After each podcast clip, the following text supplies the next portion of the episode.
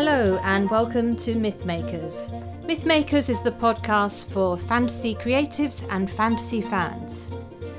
My name is Julia Golding. I am the director of the Oxford Centre for Fantasy and also an author. And today I'm joined by our Marvel fan, Edward, and we're going to be talking about Spider-Man No Way Home, which in this week has just topped over 1 billion in takings globally and has joined the ranks of the 10 highest grossing films. So it's clearly swung in with a great impact onto the cinematic scene this year. We should give a quick shout out at the very beginning to the writers, because when people talk about films, the writers often get forgotten. So I want to make sure that we all recognise the work of Chris McKenna and Eric Summers in writing the script for this particular film. But before we go to review the film, I think it'd be interesting to review where Spider-Man came from and how it fits within the Marvel Universe. So Edward, there's obviously been many Spider-Man films before, but what is the story of how Spider-Man came to join the Marvel Universe and be made by Marvel Studios? It's a pleasure to be back. So Spider-Man was a character made by Marvel, the comic company, at least. But at some point along the road, they sold off the film rights to him and most of their other characters that were making a lot of money at the time. And so Marvel Studios, as it exists today, wasn't around when they started making Marvel Spider-Man films. And instead it was Sony who owned all of the rights. So those first Tobey Maguire films came from Sony owning the film rights and making the stories from there. And they had 3 films, all of which did pretty well. But they decided to not continue it to a 4th and instead reboot Spider-Man, if you like, with another, what was meant to be at least another trilogy. And by this time, Marvel had made their own film studio and had started off their films. But then we got some Andrew Garfield films. That's The Amazing Spider-Man. Yeah, so they had the prefix The Amazing instead. And they had one film which had moderate success and then a second film which was pretty panned, at least critically, and I'm pretty sure commercially. And they decided to eventually strike a deal with Marvel Studios, now owned by Disney, to sort of collaborate together. And that's how we ended up with, I guess they're called the Home Trilogy, because they've all got Home in their title, with Tom Holland. So just before we move on to the Tom Holland series, I'm interested in the failure as well as the success. So why do you think the second Amazing Spider-Man film failed? It happens to be the only one I haven't seen. I've seen all the others. And I had a personal reason for not wanting to see the second one. And I wondered if that was part of the problem, because I know it has a very unhappy turn in it, doesn't it? Yeah, I mean, spoilers for probably, I guess it's probably 10 years by now, I'm not quite sure. I think we're allowed to say. Yeah. Yeah, no, it has a sad moment in it, and to be honest, that's probably the bit of the film that works best and is used in this new film. Again, spoilers on that a bit retrospectively. There is actually, if you want a more expert opinion on why it wasn't a success, there are actually some published notes. There was an email hack, I don't know if you remember. Oh, yes. Of Sony. Yeah. And loads of stuff came out in that about Spider-Man. And one of the things was some communication between Sony and Kevin Feige, who's, the architect for the Marvel Cinematic Universe. And he basically went through a list of changes he would have made and things he didn't think worked, which he seems to have been proven mostly right on. But the general notes, I think, are they were trying to do too much, really. They were trying to set up a whole series of other films they could spin out from it, and kind of had a bit of a confused mess as a result. They had, I'm trying to remember quite how many, I think it was technically 3 different villains in The Amazing Spider-Man 2, but they also had a basement where it was full of villain suits, which isn't really a very compelling character origin to then say, oh, well, if you want to be the villain, the Rhino. You just go to that basement and you put on the suit, and then now you're the villain, the Rhino. There was a lot of weird convolution in that series. They were trying to have this angle where his parents were like cool spies or something. So they threw everything in the kitchen sink at it, and something about that meant it collapsed under the weight of its own accumulated narrative. Yeah. I mean, I personally, I still quite enjoyed the film.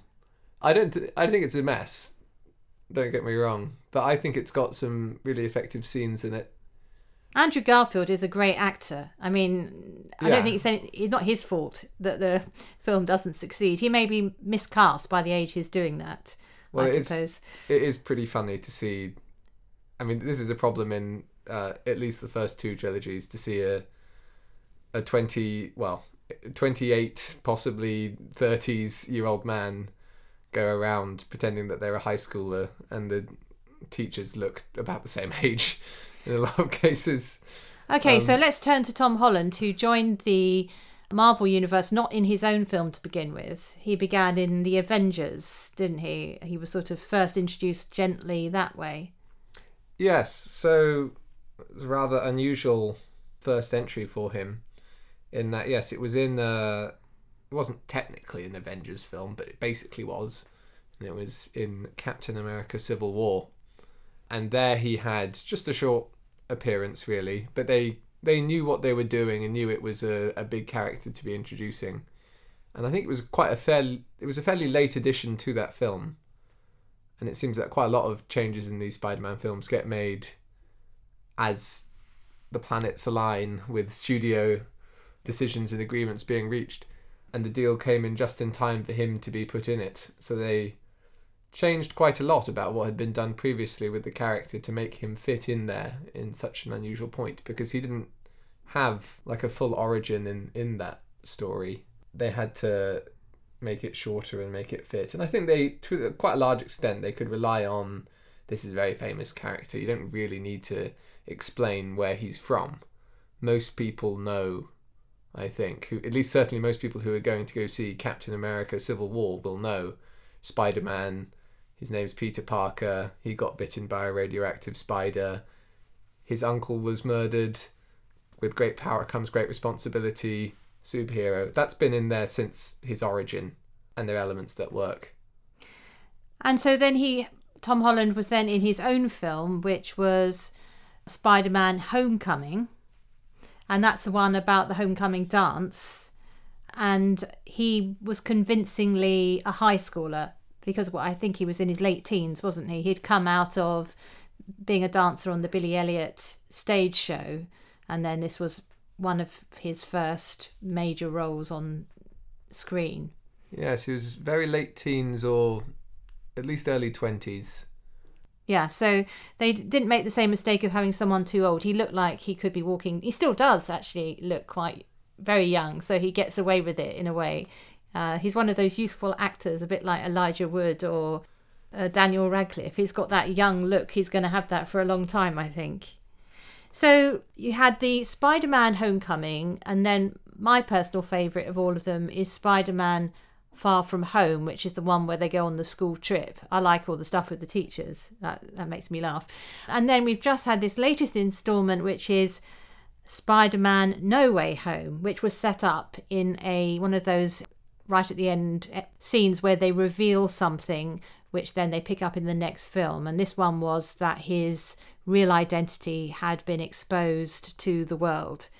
So we knew this was coming. We knew roughly where he was, what his dilemma was, before the film came out. Did you have much hopes for this film? Did you know it was going to be good, or did you expect it not to hit the right notes? I think I knew I would enjoy it. The directors, who's the same director for all three of the Tom Holland films. That's John Watts. Yes, he's proved himself to be very, very capable. And I thought it's important to remember, with all the marketing around this, it was kind of a poorly kept secret that they have other Spider-Men in it. So if you haven't seen the film now and you don't want to know, if you don't want to know about the major plot points in it, stop listening, go and watch it, and then come back and see if you agree with our review of it. because I don't think we can sensibly talk about it without saying there are other Spider-Men, because it is the best bit about this film. A full spoiler. Yeah, we will. Yeah. But yeah, no, I thought that I would probably enjoy it, but I wasn't necessarily expecting it to come together as a story. And I don't know if it... Not everything in it did, I think. Not everything made sense, but it did make a consistent narrative in a way that I didn't think it would. I thought that it would probably be just quite a fan-servicey fun ride, which it was, but it did also have, I think it's fair to say, a plot and an arc in it. Yes, it has basically three acts, which is quite classic. It's got an opening act, which is Spider-Man saying, I've been exposed, I want to undo that. So the beginning of the film is all about the shortest part is all about what happens to him when he becomes too famous, a bit of a hate figure, the impact on his friends and family. And the middle act is he's gone to Doctor Strange to have that process reversed so he can go back to how things were. And that's when the previous villains start coming into his universe as a collision of this multiverse. And that's the weakest part, I think. There's unless you absolutely know who all these villains are, some of the emotional impact of that is muffled, I think. It's this person turns up and this person. There are actually 5 villains who come back, only 3 of which really get proper screen treatment. So I think they may have overdone the number of villains.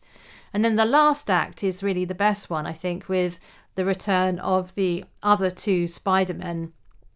And the strongest and most emotional part of the film is when they're talking to each other and supporting each other from their different perspectives of maturity, with Tom Holland character being the youngest and the Tobey Maguire character being the oldest. And there is a very pleasing way they tie up some of the threads that were left trailing in the other 2 series. There's a moment for redemption for each of the other 2 Spider-Men, which I thought was great. That was very nice and made a wonderful story arc. A bit overlong. Do you think it was? I think that it earned its runtime, to be honest. I don't know if I necessarily agree that the middle bit was weakest, but maybe that's just because I appreciate seeing these returning villains. But what about that Sandman character who gets practically? There's him and. See, I can't even remember there's. I was wondering who you think the 3 who were treated best. There's Green Goblin. So yeah, so he gets good treatment. The octopus guy. So does he. And who did you think the 3rd that had good treatment was? Magnetic one. Oh, do you mean Electro? Electro. Oh yeah, or the Sparky. Yeah. Yeah. To be honest, I didn't know if I'd even include him on the list. Really, I think that Dr. Octopus and Green Goblin got, dedicated time, and the other 3 were there to sort of round out the villains. Yeah, particularly the Sandman one. That's actually somewhere where it doesn't really work with the character they had established in previous films. I don't remember that much about him, to be honest, but I'm pretty sure that he was basically a good guy by the end, and he starts this film as a quite good guy as well, and then just at some point decides he's going to join the baddies. I think there's maybe a missing plot beat in there, which would sort of, convince him that he actually needs to team up with them. And then the lizard is a bit of a weird character. The lizard, thank you. I'd forgotten him. It shows that there was something wrong there in the storytelling. I mean, he was probably one of the weaker villains they ever had, to be honest. So I guess it makes sense that he wasn't as well used. I suppose one of the things they're trying to do is match the good guys, who are obviously Spider-Man and his 2 friends. What, 2 other Spider-Man? No. Yeah, sorry. MJ and Ned, and then the other 2 Spider-Men, so you get 5 and 5. Yes, I mean, there's an interesting thing there, which is famously Spider-Man fights the Sinister Six, who the exact roster tends to vary a bit, but is usually this 6 villains. This is in the world of the comics, is it? Yes, and other consequent media. And I think that they were really angling for 6 and couldn't quite make it work in the end. They couldn't quite find somebody else who was already established. 6? Oh my goodness. Then you'd have had to have in... Presumably there must be a villain that they didn't use. They could have brought that Rhino guy, that Russian Rhino guy. He would have even less treatment in the film, I think, but at least it would then be six. And I know that they did have, I mean, it's much more of an afterthought, really, but they did technically have Venom in their film. He could have been it. That would have probably made more sense. And I suppose Doctor Strange was also in it, though to say he was on the good guy side, he is actually an antagonistic presence for much of it. Yeah, he's got a lot to answer for. He certainly has. I mean, we'll come to him in a minute because I think that's a part where the plot doesn't quite hold together. But I think it's important to say that one of the successful things that this particular film did is that the fight wasn't about let's defeat the bad guy. It's a fight about what can we do for the bad guy. Mm. And I like that. I really like the fact that they were... The stance that Spider-Man, Tom Holland, is taking is we can't just go and crush the bad guy because that has some of the bad guys are the result of that having happened to them. What you do with your power gets the backlash, and then he's trying to break that circle at great cost. We won't spoil the plot totally for that, but there is a great cost that is levied as a result of that decision. I think we should maybe talk about it. Okay. Again, this is a spoiler warning here. So I think that... So the big change, the big twist that we're talking about is that somewhere in the middle of the film, prior to the final act sort of getting started, is Aunt May, his only living family, is killed by the Green Goblin. And that sort of sets him on this arc of vengeance until... he gets the influence of the other Spider-Man. And I thought that was an interesting choice, because one thing that's been pointed out by quite a lot of commentators since is that this trilogy now sort of forms its own Spider-Man origin story and where they've left him. Instead of Uncle Ben dying, as is the sort of classic version, Aunt May and perhaps you could argue a combination of Iron Man, who's also dead by now and was a father-type figure, they serve as... the motivation, if you like, for his superheroics. And in fact, there's not necessarily ever been an Uncle Ben to this Spider-Man. I don't think it's explicitly mentioned at any point that there was an Uncle Ben who said something about with great power comes great responsibility. And so I think it forms quite a neat trilogy on its own as a result of that. And I think it does make for quite a good scene between the two actors.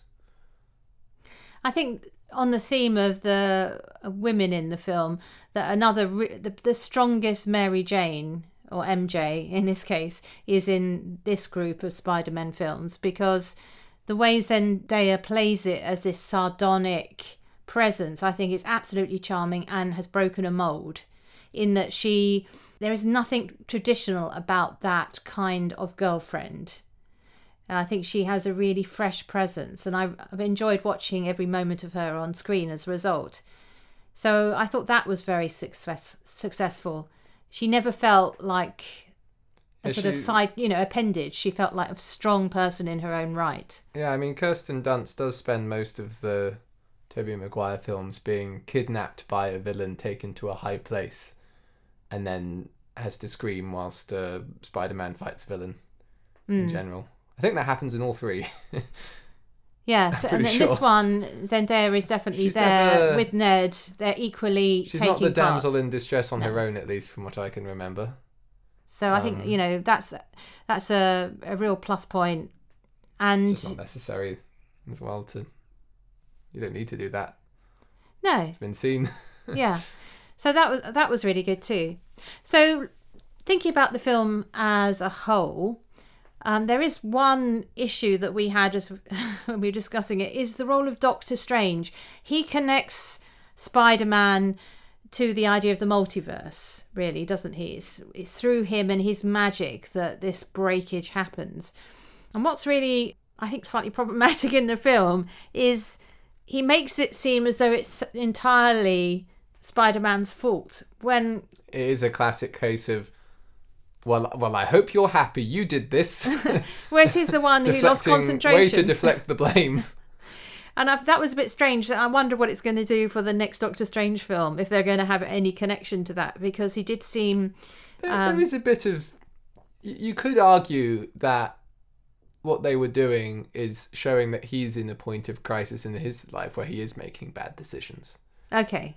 Because he's lost his job. He's been gone for 5 years. Maybe he feels guilty for killing that guy he didn't like, Iron Man, which he sort of did, arguably. It was his plan, wasn't it? It was his plan, yeah. But yeah, and... This is referring to Endgame. This is sort of spoilers again, but it looks as if, based on a trailer that's at the end of the Spider-Man film, it looks as if his love interest from the last film is getting married and not to him. So I think that's probably going to be a personal question. So you could put it as he is making bad decisions, but I think there's very little self-awareness from him. At no point does he go, I should have probably explained, or maybe I should have taken the moment to sort of warn you what would happen here. He is a doctor. There are preps before surgeries, and he's meant to be a surgeon.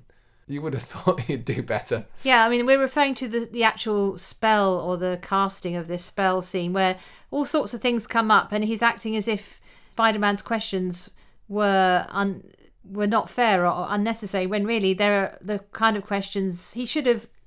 It's a bit like saying what the possible side effects might be for an operation. You need that conversation before you're in the middle of the operation. But it doesn't happen like that. But, I mean, of course the answer is...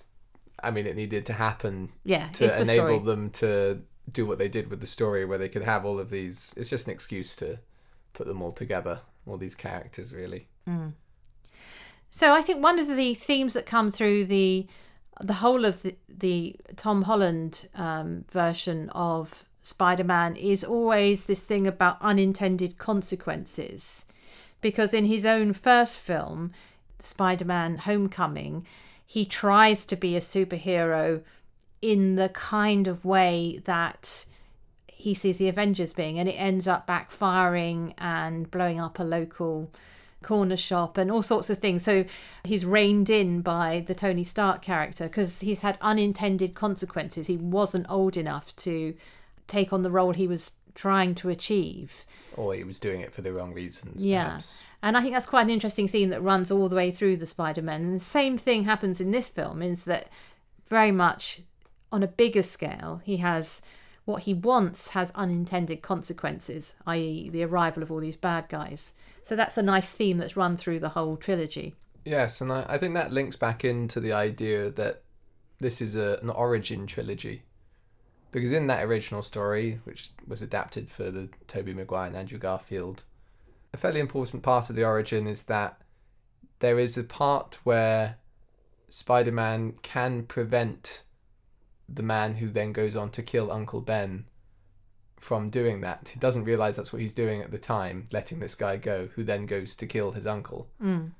And that's when the lesson of with great power comes great responsibility really sinks in. So you could argue in a way...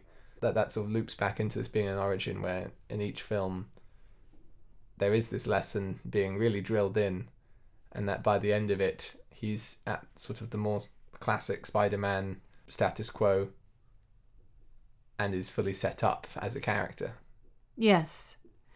And the other theme that runs through, of course, is sacrifice, which comes into a lot of the Marvel films.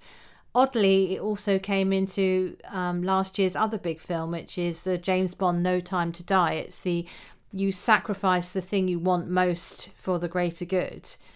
Obviously, it also comes into Lord of the Rings and almost many a fantasy story. What did you think of the sacrifice that is demanded of Spider-Man in this film? Do you mean the one at the end? Yeah. I mean, I don't think it was necessarily done for story reasons.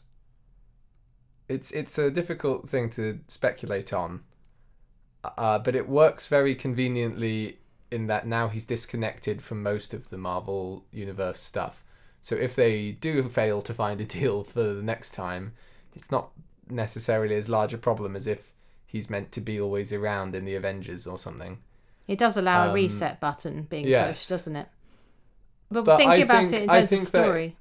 As a sort of a conclusion to his character arc, I think it's quite good because it then means that he is choosing to take further sacrifice and suffering, but importantly, despite that, choosing to be a hero anyway, which is part of the lessons that are imparted onto him by the other two Spider-Men he meet who've had similar things where they've had not necessarily knowing beforehand that they were going to make a sacrifice, but they've had something happen as a result of them and their actions. And it's also the Tony Stark Endgame moment as well, where he has his wife and his child and almost everything to live for, and that's what he has to give up. They're very powerful. It's very moving. It's not just might sort of prevails. It's not that. It's Spider-Man does thrive on having a bit of tragedy, it seems, and it's quite a fairly new one to see, at least on film. They have a very good scene at the end where he goes to a coffee shop and MJ is there and Ned is there, but neither of them recognise him. And there is something, particularly tragic about that. Although it's strange that, at least in films, Spider-Man has become sort of known for always having sad things and funerals, when really, I think, as a character, he does have things every now and again that are like that, those tragedies that set him up. But most of the time, he's quite a happy-go-lucky, if a bit down on his luck, character. So what do you think is the best Spider-Man film?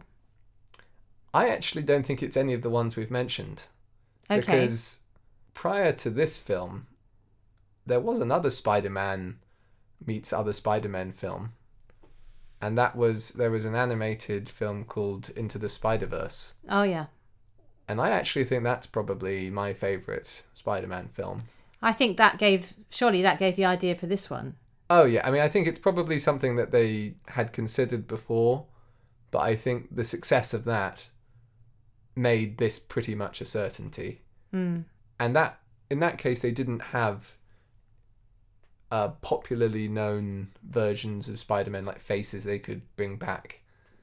But I think what they did, considering that there hadn't been something before that apart from what people sort of know about Spider-Man, was very, very effective. And I think that they use the mechanism of different Spider-Men having different things have happened to them in some ways more effective, or at least I just particularly like it because they have a version of Spider-Man who's basically the Tobey Maguire one, but they commit to things that, like, his life really having gone down the drain, which I enjoyed greatly. Oh, yes. He's a bit like the Fat Thor, isn't he? He's that kind of thing. Gone to seed. Yeah.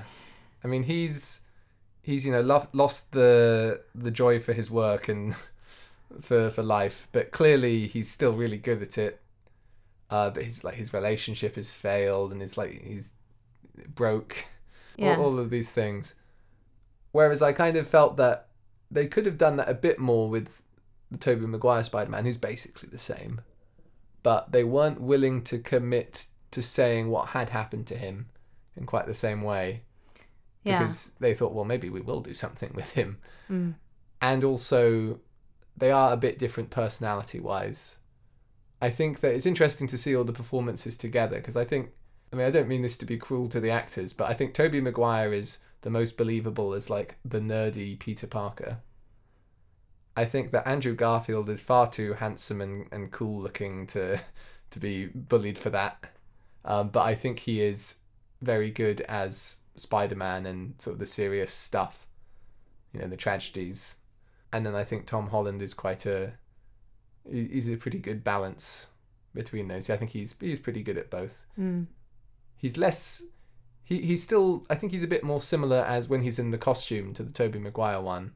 I think that Andrew Garfield really pulled off the sort of snarky, quippy nature whilst in the suit. I'd say that Tom Holland is my favourite Spider-Man, though I would just I think he's in the best films. Yes, that's it. There are lots of people who love the Sam Raimi, which is the Tobey Maguire ones, more. Well, I have my favourite moment is in those films, though, and I can't remember. It might be the second one. I love the moment where he puts in the Tobey Maguire ones. Yeah, in the Tobey Maguire, he puts he's on a downward trajectory. Everything's going wrong for him. And it's summed up for when he puts his Spider-Man outfit in the washing machine and watches all his washing going red, going pink. And they've gone pink. It's such a clever image of, those mistakes we all made, but for a superhero. So that's really... And those films... Really, it is incredible how good they are, considering that they were really breaching the wall in a lot of ways. I mean, all the subsequent Spider-Man films have had a lot more superhero successful films to go on. But yeah, the Sam Raimi stuff does some really, really good and innovative things. Thank you. So in sum, if you were having to give it a kind of 5-star, out of 5 stars review, where would you place Spider-Man No Way Home? Oh, well, I had a great time. I would probably, 4 or 5. Yeah, I think so too. I thought it was a great, really good, entertaining film. I'm not sure if it necessarily would be as good if you don't care about Spider-Man and you haven't seen those other Spider-Man films. But because I had, it did. Yeah, I still think the school trip one is just the funniest because of the parallel stories running with the school trip doing one thing and Spider-Man doing another. The scene in jail, for example, is brilliant in that. So I think that's still my favourite. As you know, Ed, we always have a section where we do wherein all the fantasy world is the best place for something. And I want this time to do where is the best place to be Spider-Man, because I remember talking some years ago with you about how one thread of the storyline for Spider-Man, pun intended, was to come to college in, I think it was Oxford. Yeah, well, it wasn't that he'd been offered a place, but yeah, it's in the Andrew Garfield ones. His girlfriend, Gwen Stacy, played by Emma Stone. I think it's either Oxford or Cambridge. She's been offered a spot, and they're seriously considering both moving, I think. And he's sort of thinking, oh, can I fight crime in Oxford? And yeah, he probably wouldn't get very far, given that the skyscrapers of New York City enable you to swing through majestically, but you would end up circulating around the Radcliffe camera, yeah, basically. There's and the university church spire. There's not many places to go. Only really preventing bike thefts on the whole. Yeah, really. So Oxford is not a great place to be Spider-Man. So where would you think would be the best place to be Spider-Man? Well, I think you need the very tall buildings, certainly, and you need there to be a decent amount of crime to stop. I would say that there are some of the cities in the Star Wars prequels. They've got that city planet, Coruscant, but then I think about that a bit more and I think he's not equipped to deal with a lot of the dangers there, I think. So maybe not that. What's another... There's, it's crossing, it's the DC, but Gotham City is, lots of crime and skyscrapers. Cause it's basically... he'd also do pretty well there. Yeah. I was thinking that maybe for going on holiday somewhere like... Ithilien would be a good place for him to go. Oh yeah, he could go through trees. Or Lothlorien or somewhere like that. Get him out in nature, yeah, so he can just enjoy himself. Or even Tarzan's jungle, staying more on Earth. Yeah, I think it's about time we gave Spider-Man a holiday, because his last holiday ended up in disaster, with being attacked all the way across Europe. So send him to... Yeah, okay, so we'll say you can go to Ithilien, or maybe, what's the Lothlorien forest? Well, that is called Lorien. Oh, that's Lorien. Yeah, Ithilien is the one. I thought there was a bit more crime there because of the sort of, proximity to Mordor. Yeah. Anyway, so thank you very much, Ed, for reviewing that for us. And I'm sure, looking ahead, there are many more Marvel films to come. So we'll have you back to talk about the next tranche. So thank you very much for listening, and Happy New Year. Thanks for listening to Mythmakers Podcast. Brought to you by the Oxford Centre for Fantasy. Visit oxfordcentreforfantasy.org to join in the fun. Find out about our online courses, in-person stays in Oxford, plus visit our shop for great gifts. Tell a friend and subscribe wherever you find your favourite podcasts worldwide.